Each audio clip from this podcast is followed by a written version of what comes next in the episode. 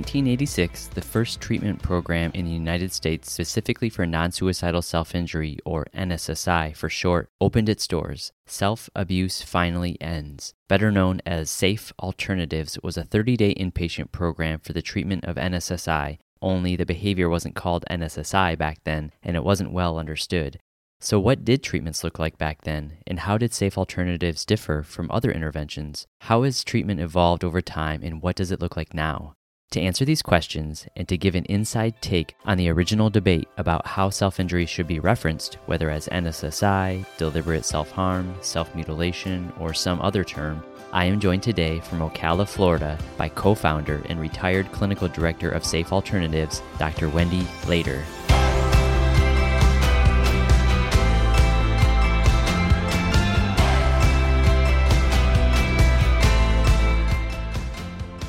Welcome to the Psychology of Self Injury podcast, a resource for parents, professionals, and people with lived experience. I'm your host, Dr. Nicholas Westers, clinical psychologist at Children's Health, associate professor at UT Southwestern Medical Center in Dallas, Texas, and chair of the Media and Communications Committee at the International Society for the Study of Self Injury, or ISSS, or simply ISSS. I came across safe alternatives when I was in graduate school and looking for resources and publications on self injury. Both were extremely limited at the time. In my search, I found and quickly read the 1998 book entitled Bodily Harm The Breakthrough Healing Program for Self Injurers, which describes the Safe Alternatives program and its approach, which was revolutionary at the time. As a grad student, imagine my excitement when the book's co author and co founder of Safe Alternatives, Dr. Wendy Lader, was scheduled to speak at a conference I was volunteering at in Arlington, Virginia. I've said before that I've always been one of those guys who often lingers after presentations in order to meet the presenter and ask more questions. So, of course, I did. I have been fortunate enough to keep in touch with Dr. Lader through ISSS over the years, of which she is a founding member. Dr. Lader has been on television many times, including The Today Show, Dateline NBC, Good Morning America, The Oprah Winfrey Show, CNN, 2020, and Geraldo, among many others. She's an international speaker on self injury, highly regarded as an expert in the field, and her workshops and seminars draw hundreds of professionals. She currently limits her practice to accelerated resolution therapy in Ocala, Florida. A couple notes on today's episode. First, we'll be doing a giveaway of Dr. Lader's book at the end of next month, January 2023, so stay tuned at the end of the episode to learn how to win a free copy. Second, Today's episode includes a sensitive conversation with emotionally heavy content, real life stories, and discussion about severe forms of self injury, some of which are also mentioned in her book.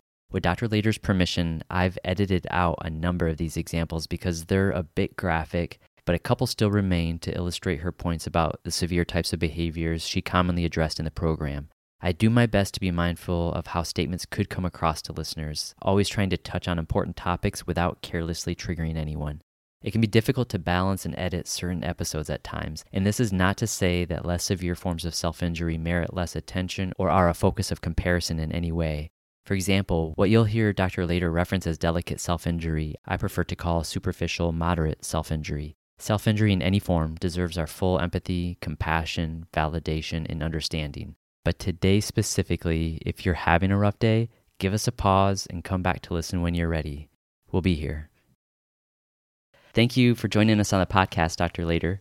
Thank you so much for having me. Glad to be here. I'm really excited to interview you because you've been in this field longer than almost anyone, along with Dr. Walsh that we interviewed yes. earlier last year. What got you first interested in treating self injury?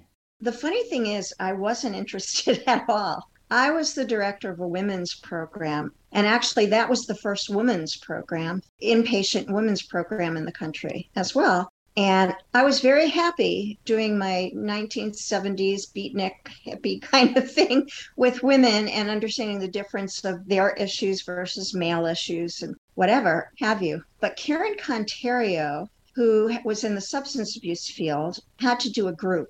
She was getting a certificate in group therapy. And somebody that she knew had worked with self injurers and was interested in including or doing some kind of a program for self injurers. And she was very interested in doing that as well. And so she looked, she she was the first one to be on a television show about it. And she contacted the Chicago Tribune because this was back in those days nobody knew about self injury, and anybody who was doing it thought they were absolutely crazy. They were hospitalized for long periods of time, sometimes years at a time. So she went to the Chicago Tribune, and they were very interested because they had never heard of this. And so she had an article done on it. Then she and Dr. Showalter were on the Phil Donahue show back then. And they got literally, we didn't have internet back then. So it was literally hundreds, if not thousands, of letters and phone calls about it and realized that there are people out there suffering in silence. So Dr. Showalter decided that he wanted to include he was the director of Hartgrove Hospital and wanted to be able to include treatment specifically for the treatment of self injury. So Karen started an outpatient group and it blossomed. She said, Be careful what you wish for, because she only had one at first, and then she ended up with 20. Then they decided to develop this program. And they wanted to put it within the women's program because at that time, it wasn't known that that males would do this also. It was mainly considered a female issue or a way of behaving. And it was considered a crazy way of behaving. And we can talk more about that and the differences over time, how this is viewed. But back then, as I said, people were institutionalized. So the SAFE program was developed as Self Abuse Finally Ends, specifically to deal with this. Since Karen had been in the substance abuse field, she wanted to make it shorter term, the same way substance abuse was 30 days. That was considered crazy, okay, by most of the professional public because this was such a crazy behavior, such contraindicated behavior for survival. You know, where from a young age we're taught you don't touch you touch a stove and you back away from it. So this is really totally against human human nature or anything that's actually alive. We all avoid pain. So the idea that some people go towards pain seemed counterintuitive and crazy. And as i said so they were hosp- they were actually institutionalized.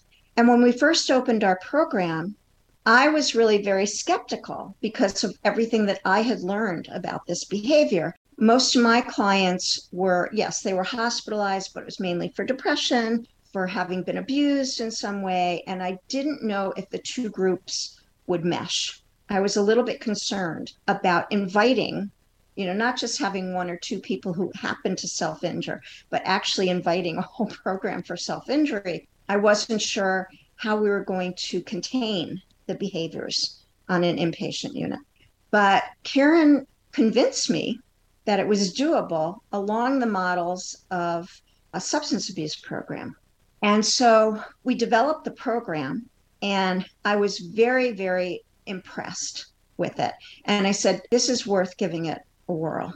And so we did. We opened it up. And most of our folks who came to us at the time had been institutionalized for years we were getting people from Canada paid for by the Canadian government because they couldn't handle them in their institutions, in their federal institutions for people who had been committed, even people who had just been voluntarily admitted to hospitals.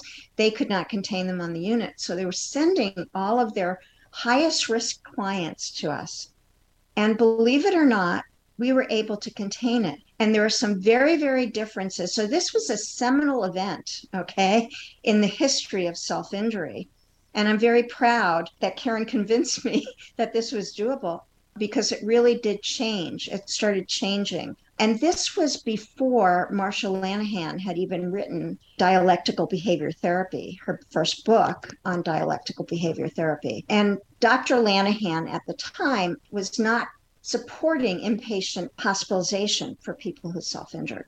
And I basically agree with her because I think most hospitals are not prepared to deal with self injury. They look at the behavior rather than the function. Nobody was really looking at the function. They just looked at it as a crazy behavior and were looking for other things behind that, not really paying attention to the behavior. We were the first ones to look at the behavior in conjunction with other psychiatric issues that might be going on at the time and the reason for it.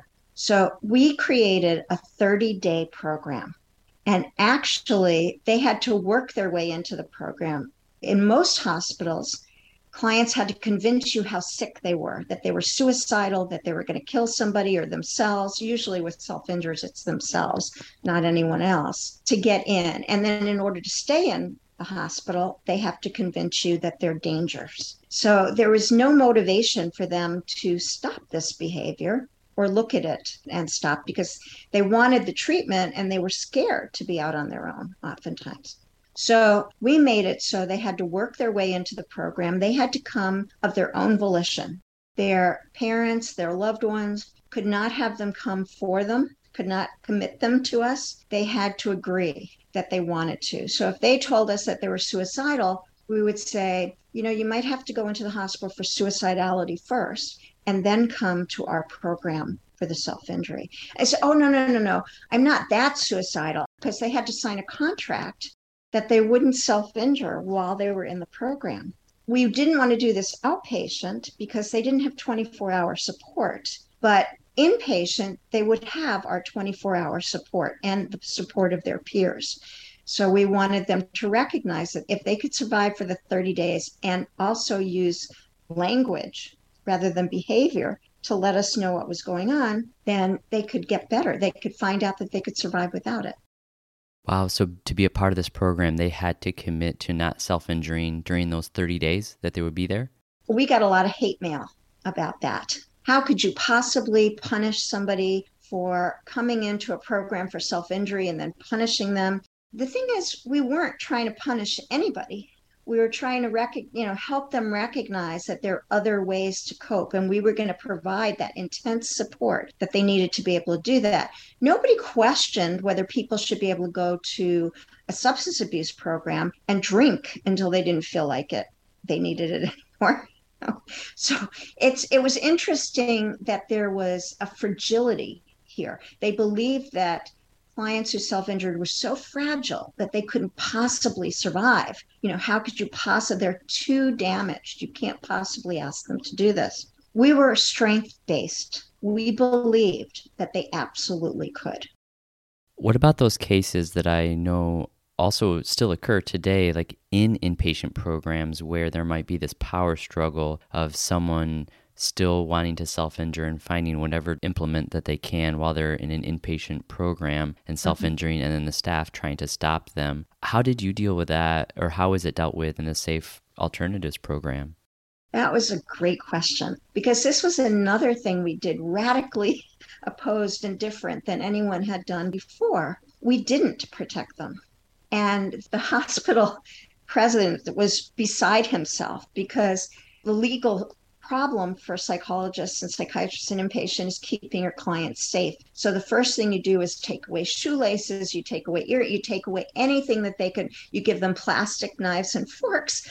We decided we weren't going to do that. Now, let me say that we didn't just have these things like totally just lying around, but our basic premise was that we wanted to stay out of the power struggle and we gave the message was the only person who really can keep yourself you safe is you. So if you're struggling with that and you're having a problem, come to us and let us know. And we can see what we can do to help you from that. But in art therapy, they were able to use scissors. They were able to use pens and pencils and all the other things that many hospitals who had people on suicide watch, which basically self injurers were on all the time, but not in our program. We had remarkably few incidents. Usually it was things to test us it would be like a little bit nick you know they could have done a lot more but they didn't and it was very very very rare for us to have severe incidents of self-injury much rarer than it would have been on any other. Actually, they used to regale us with stories about what they used to do on other units because these folks are really smart. They could figure out, and it's one of the reasons I love working with them because they would tell us how they figured out ways to be able to hurt themselves, even though, and it was became a game because everybody was telling them they were going to keep them safe and keep these things. And so they found ways, all kinds of things. We took the power struggle out of it. Well, I'm wondering if they had to commit to 30 days of no self injury to be part of the program, and then they self injured while they were in the program. It sounds like there was still grace for those moments. Yes, there was one chance. so it was one chance, and if they did it a second time? Yeah, the first chance they had to convince us that they still should stay in the program. So they had to write something about why we should keep them in the program after having self injured and what they would do differently if they're allowed to stay in the program. And most of the time, they did a pretty good job of that. Very few people really wanted to leave. We were the first place they had been. Our average client had been hospitalized 30 times, I think the I can't remember the statistics, but it was something like 30 times before they came to us. And they said we were the first place that treated them like responsible people, that they were people, not crazy people. so they didn't want to leave. They finally met other people like them. They had a supportive peer group. They had people who were actually doing therapy and not just focusing on how the craziness of it and trying to just get them to stop. It really wasn't about getting them to stop the self injury. Our motto was you have a choice to feel or not to feel. Self injury is a choice not to feel. Okay. You want to medicate, you want to self medicate it like taking heroin or a drink or whatever it might be. You're self medicating. And we're asking you not to do that because you can feel these feelings and not be engulfed by them. And we're going to show you how. I like that emphasis on using language rather than behavior, yes. being able to communicate and identify how they feel versus acting on. Yes. So it wasn't a focus on the self injury. The program was a combination of cognitive behavioral therapy and more dynamically oriented therapy because we did care about the genesis, not just the black box. We really did want to understand what feelings. And generally, we discovered or my feeling was from all the clients. And I probably at that time, maybe even today, saw more self injures than anyone else in the world. And I say that, or maybe uh, Barry Walsh, but our program was specifically for self injury. So the only clients we treated were self injurers. And so we had I don't know, years before we ended, we had passed our 2000 mark and it was way more than that. And I did a lot of the individual therapy and group therapy. So I had a lot of experience and really recognized that there was always something behind that they didn't and and there was oftentimes a feeling that they had decided at a young age that they weren't going to have for some people, it might be being vulnerable. I'm never going to be vulnerable. Some people, it was from families, somebody was angry and they just all the time and rageful, and they conflated anger and violence together. And so we wanted them to understand that anger is a feeling and everybody has those feelings and it's okay. So we wanted to know what it was, what feeling in particular from them was the hardest. And then we had all these writing assignments and we had individualized writing assignments for them as well. Safe Alternatives is still in existence today, correct? It, and it's a mere figment of its former self. Okay. Sharon and I bequeathed SAFE to Michelle Seliner, who was our COO and worked with us for decades tirelessly. She was fabulous. So we gave it to her. She just has an outpatient. So the people who worked inpatient now work outpatient with her, and she has an outpatient clinic in St. Louis, Missouri we would have loved to have kept the program was very successful and that's where managed care comes in and insurance payments come in. So they started limiting how many sessions or how intense the treatment could be for an individual? The length of treatment more than any well it wasn't even that. They wouldn't even allow them to come in the first unless they were saying they were imminently suicidal which we could make a case for honestly, without with no insurance fraud, because a lot of these folks, but even then, we had one girl, she was very religious. She had no desire to kill herself, but she could have died from her form of self-injury. And she was only like 13, 14 years old. And the insurance company said she's not suicidal, so they weren't going to pay for it. I got blacklisted from the insurance company for a while because I had suggested that they talk to a lawyer who they didn't have any money, but somebody picked up their case and won. Mm. So she was able to come to the program and did well. But this is what we were up against. It was very, very difficult. And 30 days, it's very interesting is when we started, insurance companies would say, How could you possibly help and do anything in only only 30 days? We felt that we could do it in 30 days, even though everybody else. So it wasn't for the insurance money. We could have kept people for years, right?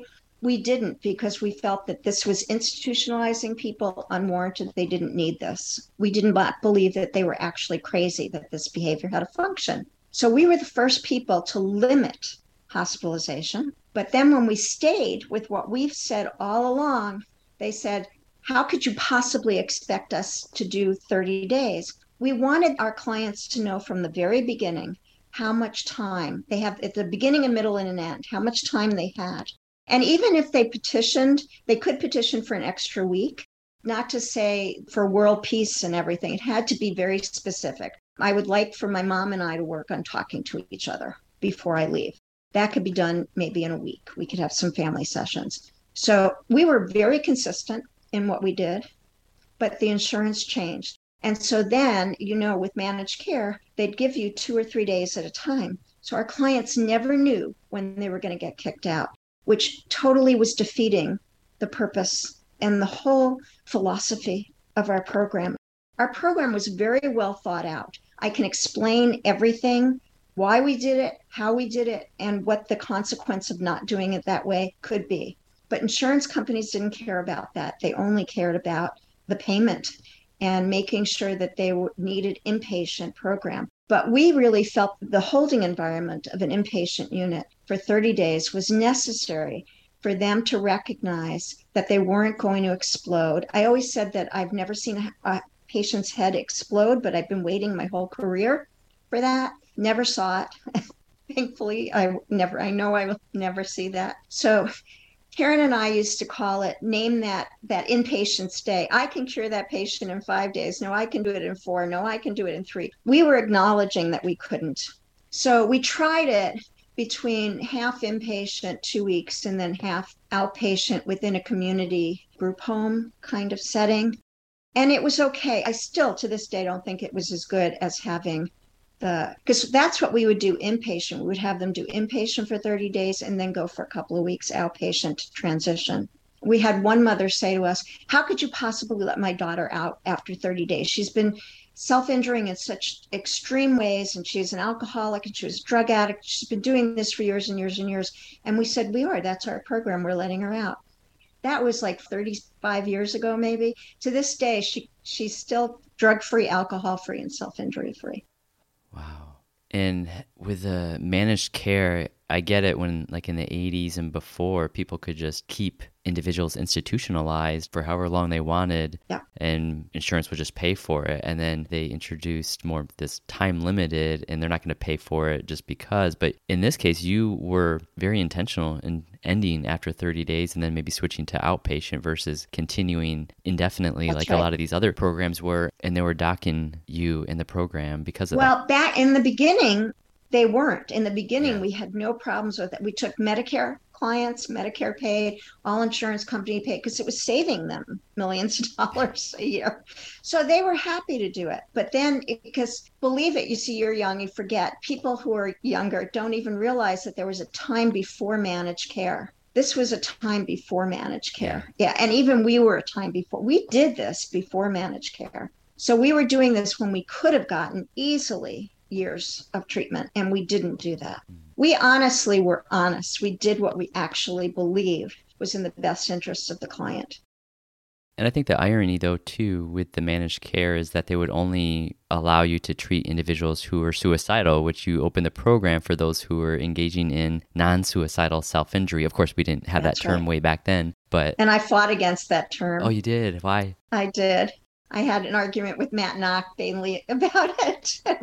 yeah, because I felt like there was a confluence. You know, I understand research wise in particular the uh-huh. difference, but I was worried about insurance. I was worried that people would not get the care they needed because these people did have a lot of suicidal ideation and they could absolutely turn to suicide when self injury didn't happen. And it could happen in a split second. So I felt that it shouldn't be separated so definitively because we didn't get any clients who weren't suicidal. Now, because it's so much more common and so much more prevalent, you do see a number of self injurers who really absolutely don't want to commit suicide, have never wanted to commit suicide, really want to stay alive. But everybody that we got, these people have been hospitalized and institutionalized. Everyone had attempted suicide severely, many on numerous occasions. So we knew the dangers. Yeah. Do you have a preferred term for it, or are you okay with the term non suicidal self injury now? Well, that's, I can't really totally, I tried to fight the system and I, I was glad that I had a seat at the table to at least say what I thought but I didn't win. And and I've got to admit, Matt Nock is a powerful adversary. And I understand from a research point of view and why you can say non-suicidal self-injury and also have suicidal be suicidal at the same time. I just thought it was so it was more of a continuum of the same thing and I didn't want to see it divided. I understand it. I do. Mm-hmm. But I think exactly what I thought was going to happen happened and that's insurance stopped paying for it pretty much. I know he has used the term self injurious thoughts and behaviors, and I wonder if that's a better term in the sense that it, captures both suicidal and non suicidal self injury or self harm as well. And that's what we did. We used that you know people were using the term self-mutilation. Armando Favazza wrote a book on self-mutilation and we changed that. We didn't we thought that was way too graphic a term and they weren't trying to mutilate themselves. They're just trying to feel better. So deliberate self-harm was a term that kim gratz used that was fine just self-injury. We just used the term self-injury.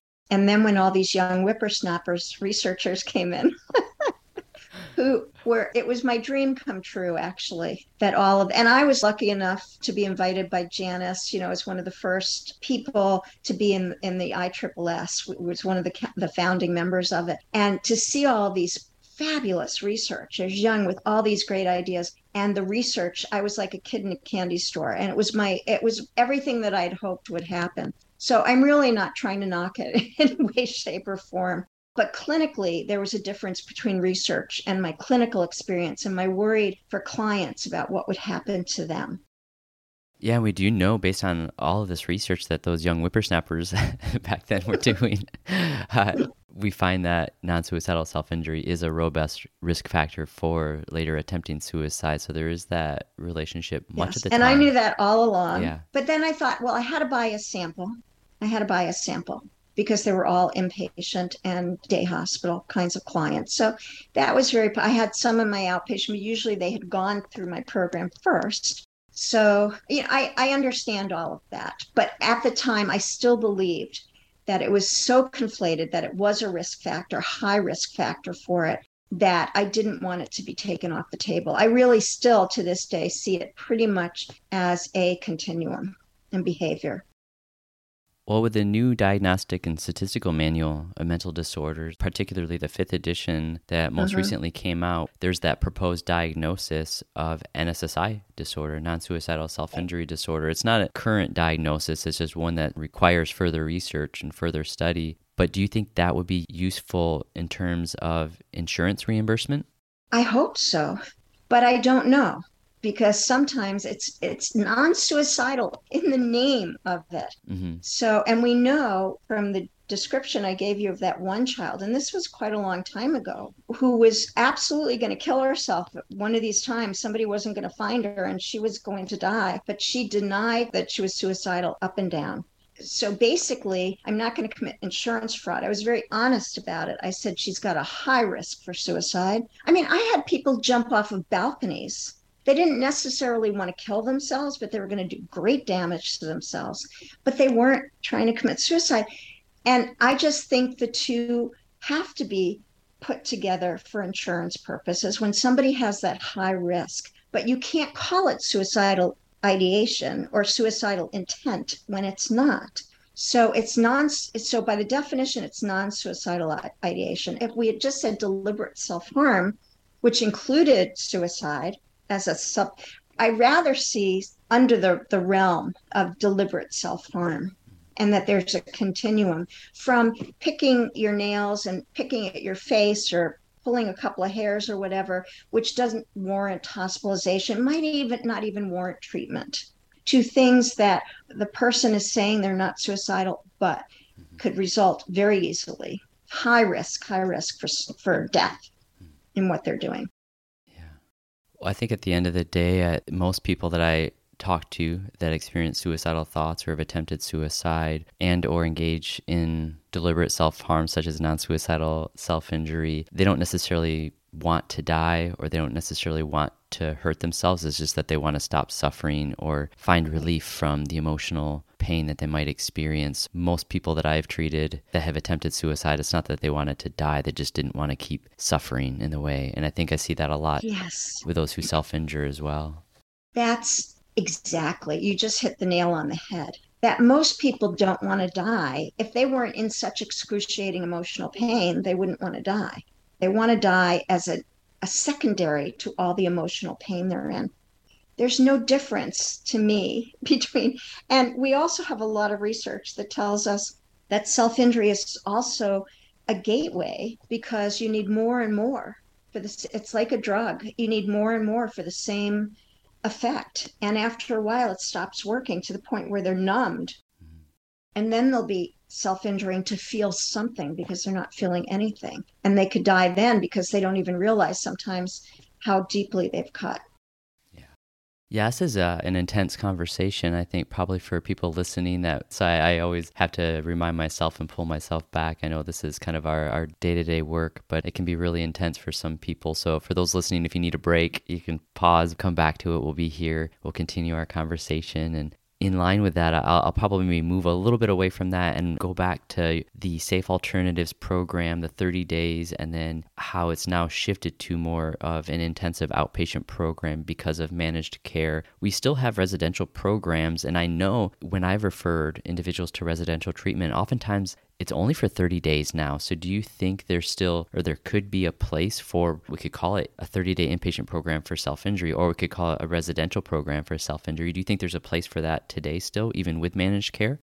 That's my hope. I mean, I would love to see this come back to fruition because I still believe the same thing I believed when we first started this that that is the appropriate amount of time that's needed and necessary for this kind of treatment.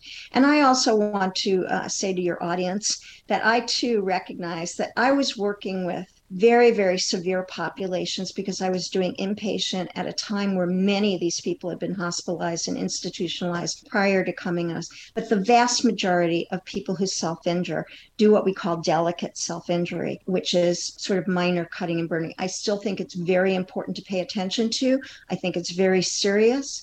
But I just wanted to say that most of you, that's going to be your experience. Very few of you will see what I saw in my professional history and no one needs to prove how much emotional pain they are in, they are in by how severely they self-injure. They all deserve the attention that we give them. Absolutely. So I'm interested in this intensive treatment because I've toyed around with the idea of maybe starting a program and wondering if, and we're talking about the evolution of treatment over time with self injury, you began the Safe Alternatives in 1986, and here we are at the end of 2022 and going right into 2023, wondering the utility of opening a new program because there's just so few of them in the US. We have Safe Alternatives, and we have the program in Hoffman Estates, Illinois, through mm-hmm. Amita Health, formerly Alexian Brothers. Right. Those are the only two I know of. Mm-hmm. And I wonder why. Why is that? I think from uh, the reasons that I talked about, yeah. that it's hard to be able to keep a program specifically for self injury because the insurance is so difficult. And I have to also say that there are problems now. A lot of self injurers, especially adult self injurers, don't have good insurance. Mm. We used to be able to take Medicare for that 30 days and insurance would pay for it. Now, sometimes, as many of your listeners will know, there can be a $10,000 deductible to just get in the door. So, how are they going to, you know, a lot of families can't possibly do that. So I think it is getting, I think the appropriate level of care is being denied, in my opinion, yeah. is being denied for many folks who could truly benefit rather than going. You got to remember that people are self injuring for the two years they're in outpatient treatment or whatever it might be for them to finally get to the point where they, and for many people, it's going to be less. But oftentimes, outpatient takes longer than if you've got an intensive inpatient program. Yeah. And our feeling was every time they're self injuring is one day too much because they're ignoring their feelings and they're self medicating, which is creating all kinds of interpersonal problems for them. So I, I felt like it was imperative that if we could do this in 30 days, it would be cost effective in the long run. And it would be the humane thing to do that people who are putting scars on their body for the rest of their life don't have to do that. Did you collect follow up data and check in with some? I know some of them reach out to you to this day. Did you and Karen Conterio follow up people to see how effective the program was in reducing and ceasing self injury? Yes, we did. And it was very high. As a matter of fact, we collected a whole bunch of data and we collected a year follow up. We didn't get as much follow because a lot of people moved and whatever, but we did get a tremendous amount of follow up and enough to do some research. And actually, Matt Nock had one of his interns also. I never published it just because, like you, when I was working, I was working like 80 hours a week and it was just really difficult for me to write. And even the book that we wrote we had some help with because there was no way i could do what i was doing seeing as many patients as i was seeing being director of the program. There was just no way. I had time for that. I was working like crazy crazy hours. But i'm trying you know actually i should have looked this up before i came because it's been years since i've looked at it. But it was in the 80 plus percent range of significant reductions and abstinence was not uncommon at all. It was very com- it was more common than not for pure for total abstinence from self-injury. And this is taking into account the fact that most of these individuals had been hospitalized you said up to 30 times inpatient for the behavior i shouldn't say up to 30 times that was sort of an average. The average of 30 times. We had people hospitalized for unbelievable amounts of times. Mm. hundreds so any reduction is significant. Absolutely. Yeah. Yeah. It was really phenomenal what we did, both anecdotally and through the research we had. In the book, we talk about some of the, the people we had. One of them, as I was telling you earlier, I had one person who was in our book who came to us with blood alcohol level of 0.40. She was an extremely severe self injure had been institutionalized. She did drugs. She did, she picked up anything. The first thing she did when you got in a room is find out what she could use to hurt herself. Hmm. We saw her, we had her in the program, and she left. She graduated from the program. But when we put her into the outpatient, it wasn't outpatient, it was a group home for our partial hospitalization program. Her mother pleaded with us not to do that. She said, There's no way she's going to be able to succeed. She's going to kill herself. It's really too dangerous we did it because we felt that's what we needed to do and that she was ready for it. And she graduated from the program. She was able to be in that outpatient setting. And then she left and went home. And that was probably 35 years ago. And she contacts me on her, what she calls her birthday every year, which is the day she graduated from the program. And she has been abstinent from drugs, alcohol, and self injury since that day. That's amazing. And that's not an unusual story, by the way. I had another client who had set herself up. I know I'm going to some graphic ones. The point is that if you can deal with this graphic kinds of self injury, people have been doing this severely for years and they can get better, then certainly people who are doing more delicate self injury have a very, you know, like 100% chance that they can get better. Okay. So I had another client and she thought that she could never possibly have what everybody else had. She was never going to have the kind of life that other people had. And I got a letter. Remember, we didn't have email. I got a letter from her showing a picture of her husband and her two children and that she was she said you kept telling me I could have this and I didn't believe it and here I am. Never knew what happiness was until now and these are powerful stories. I know I had talked to Dr. Barry Walsh in episode 12 on the atypical severe mm-hmm. self injury, where these are some of those atypical severe forms of self injury, and even individuals who engage in that can live fulfilling yes. lives. Yeah, I think that's a hopeful message. And absolutely. Where there's life, there's hope. I do believe, as I said in one of my videos, the resiliency of the human spirit. And it's one of the reasons I love working with this particular population because it was either they were going to be institutionalized or they were going to get better back then. And I opted for getting better and believing that they could. Before that, the train of thought was that they would always be sick and they would never really get better. We could minimize some of the damage, but they weren't really going to be able to live productive lives.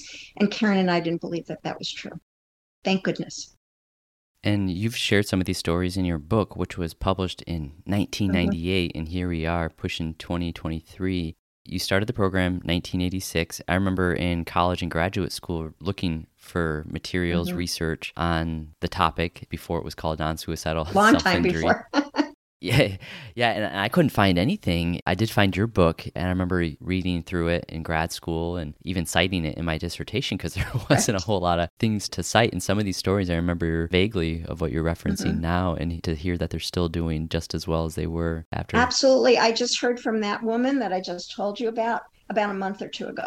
And she still she re- reiterates every time, so I know I'm not doing anything. I'm still sober and whatever. She went through a lot of life changes, a lot of problems, people dying in her, and she got through it without resorting to self injury. Mm-hmm. Wow. Very proud of her for the work she did. Well, thinking about when you first opened Safe Alternatives, and here we are going on 40 years later, and thinking about how the treatment has evolved, the evolution of treatment for self injury, what have you noticed has shifted aside from managed care, specifically, I guess, here in the US, but just in general, what has shifted in the evolution of treatment for self injury? Well, first of all, there's a lot more outpatient support now. Um, Marsha Linehan's program on dialectical behavior therapy is used in many, many clinics and hospitals around the country now, so that there are more treatment options to help people when they first start self injuring to be able to understand the function and their thinking behind it and be able to change the way they, what they attribute to their self injury, how they think about it, how they think about when they're sad, being able to identify their feelings and being able to change their attributions about them, which is fabulous to have all that outpatient support because there was none really when we started this.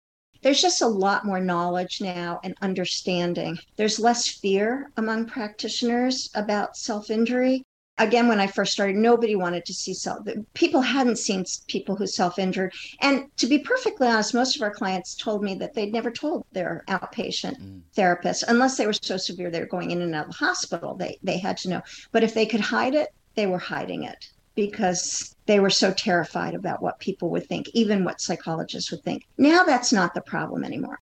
Karen and I were the first people to do media on this, and it's a double edged sword. On one hand, people were so grateful because they thought they were alone and they didn't know there was anyone, there was anything that was Nate, what this was. On the other hand, more people heard about it and thought, oh, maybe I'll try it. You know, I don't know. And I still don't know. And I do a lot of soul searching on that.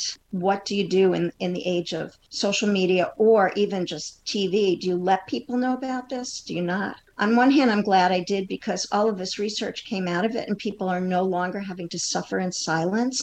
They can get treatment. So I think that's changed substantially. And as I said before, the advent of real research, not just clinicians doing some inpatient small sample studies, but people like Janis Whitlock, who did the seminal study on college students, you know, healthy college students, and found information on people who were self injuring who had never been in the system or never, nobody knew that they had been self injuring. And here they were, Cornell and other Ivy League students doing very well, but suffering at the same time in silence. So we've learned so much over the years, and I'm so glad I've lived long enough to see the transformation take place regarding your comment about the media, I remember our conversation. We, you and I discussed that. I think it was at lunch at ISSS in Eau Claire, Wisconsin in 2016. And I remember that was obviously made a mark on me just thinking about the role of media and how it can help people. In this podcast, I think about I want to be able to support people and not perpetuate any stigma or trigger anyone that might struggle with self injury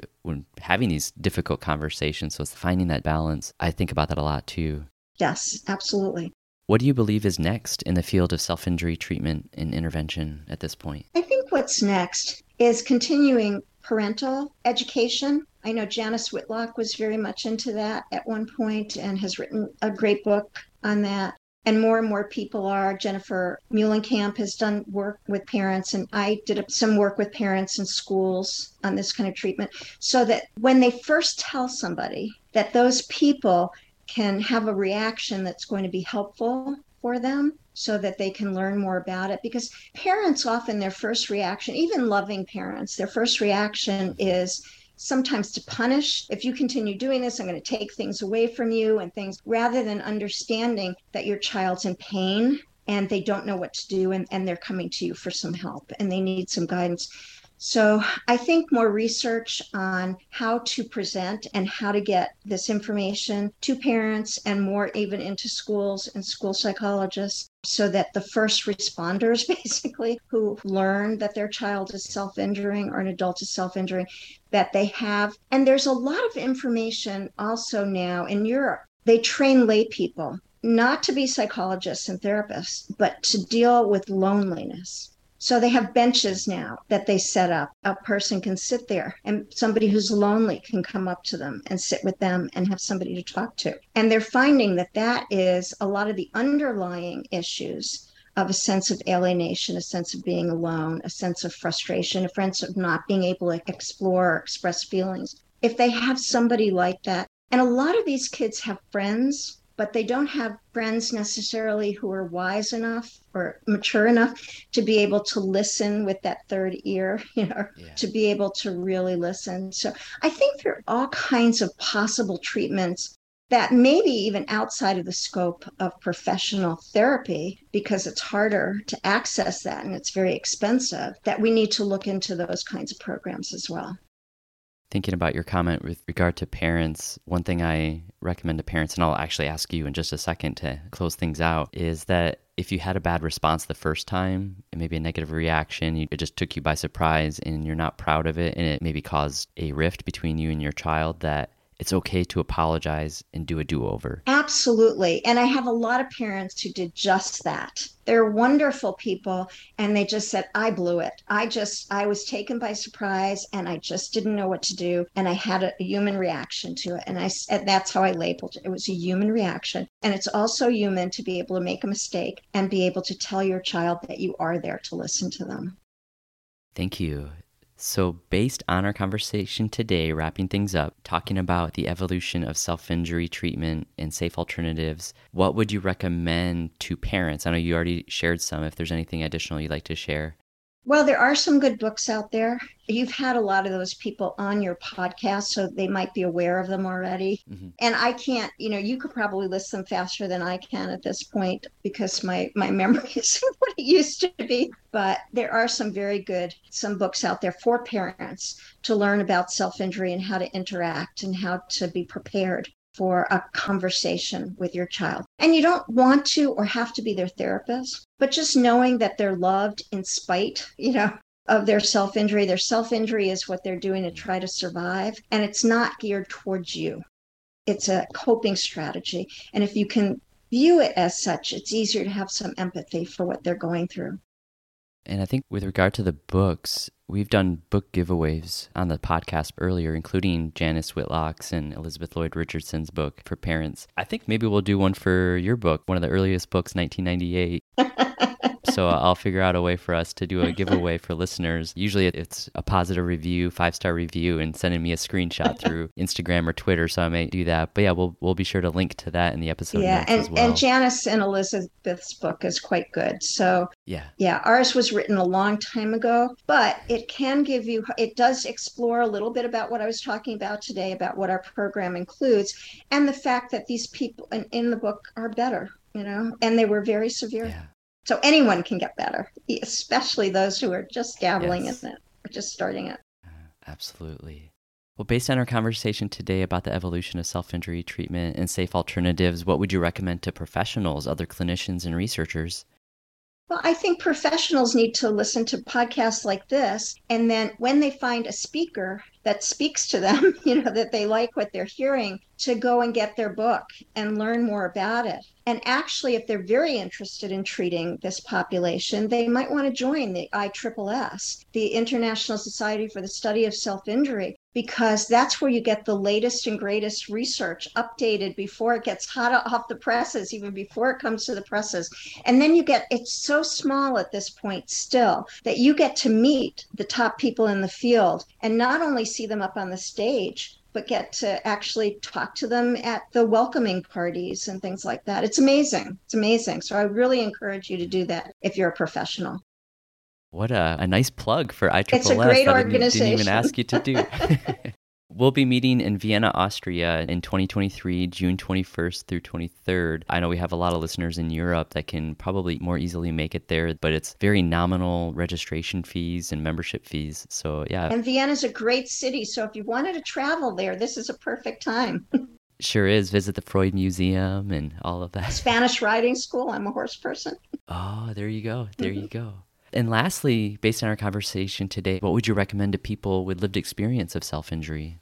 I think hope is the most important thing. I think it's important to recognize that you have you are more than your self injury. Okay. Self injury is just a coping strategy. And that means that once you understand and can have some help in understanding what you're coping with and what are healthier coping strategies. You might know what are healthier coping strategies, but you don't know how to get there. Reach out to, there are community mental health centers, there are mental health centers, and now most of them, as I said, do know dialectical behavior therapy. They can, you know, help you understand how to do that you don't have to go back into your childhood if you don't want to. It's really something that just can help you change the way you think about things. You can't change what happened, but you can change the way you think and you feel about them. So there is definite help out there. You don't have to suffer alone. Mm-hmm. And even if you have a ton of friends who know you're self injuring, they don't know how to help you, but there are people out there who do. So you have so much to offer and so much to give. And this is something that just zaps your energy, it zaps all your emotional energy just trying to stay okay. So my heart goes out to you, but just know there's help out there. Well, thank you, Dr. Lader, for joining us on the podcast, sharing all about safe alternatives and the evolution of treatment, and having you as probably one of the people in the Hall of Fame of self injury clinical work and research is, is such an honor. Thank you for taking the time out of your busy schedule to talk to us, and I'm so glad we got you. Thanks so much for having me. I really appreciate this time.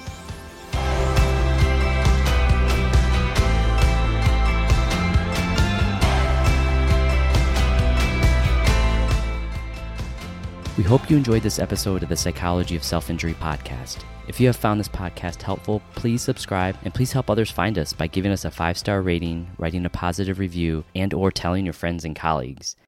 We're entering a new year and we're giving away Dr. Lader's book at the end of January. To enter the drawing, write a positive review on any podcast platform and give us a five-star rating, one entry per podcast platform. Screenshot your review and rating and message it to me on Instagram or Twitter by Tuesday, January 31st at Doc Westers. If you've already done this, thank you. You're not disqualified from this giveaway. You can still participate by telling a friend and having them write a positive review and give a five star rating, screenshotting it, and messaging it to me. You'll both be entered to win. Thank you for spreading the word about this podcast. It is not considered therapy or meant to be a replacement for therapy, so if you or someone you love is in crisis and needs to talk to someone, you can reach out to the Crisis Text Line, a global not for profit organization providing free mental health texting service through confidential crisis intervention by texting HOME to 741 741. For all things psychology, follow me on Instagram and Twitter at Doc Westers. For all things self injury, follow ISSS on Facebook and Twitter at ITRIPLES. I'm Dr. Nicholas Westers. Thank you for listening to the Psychology of Self Injury.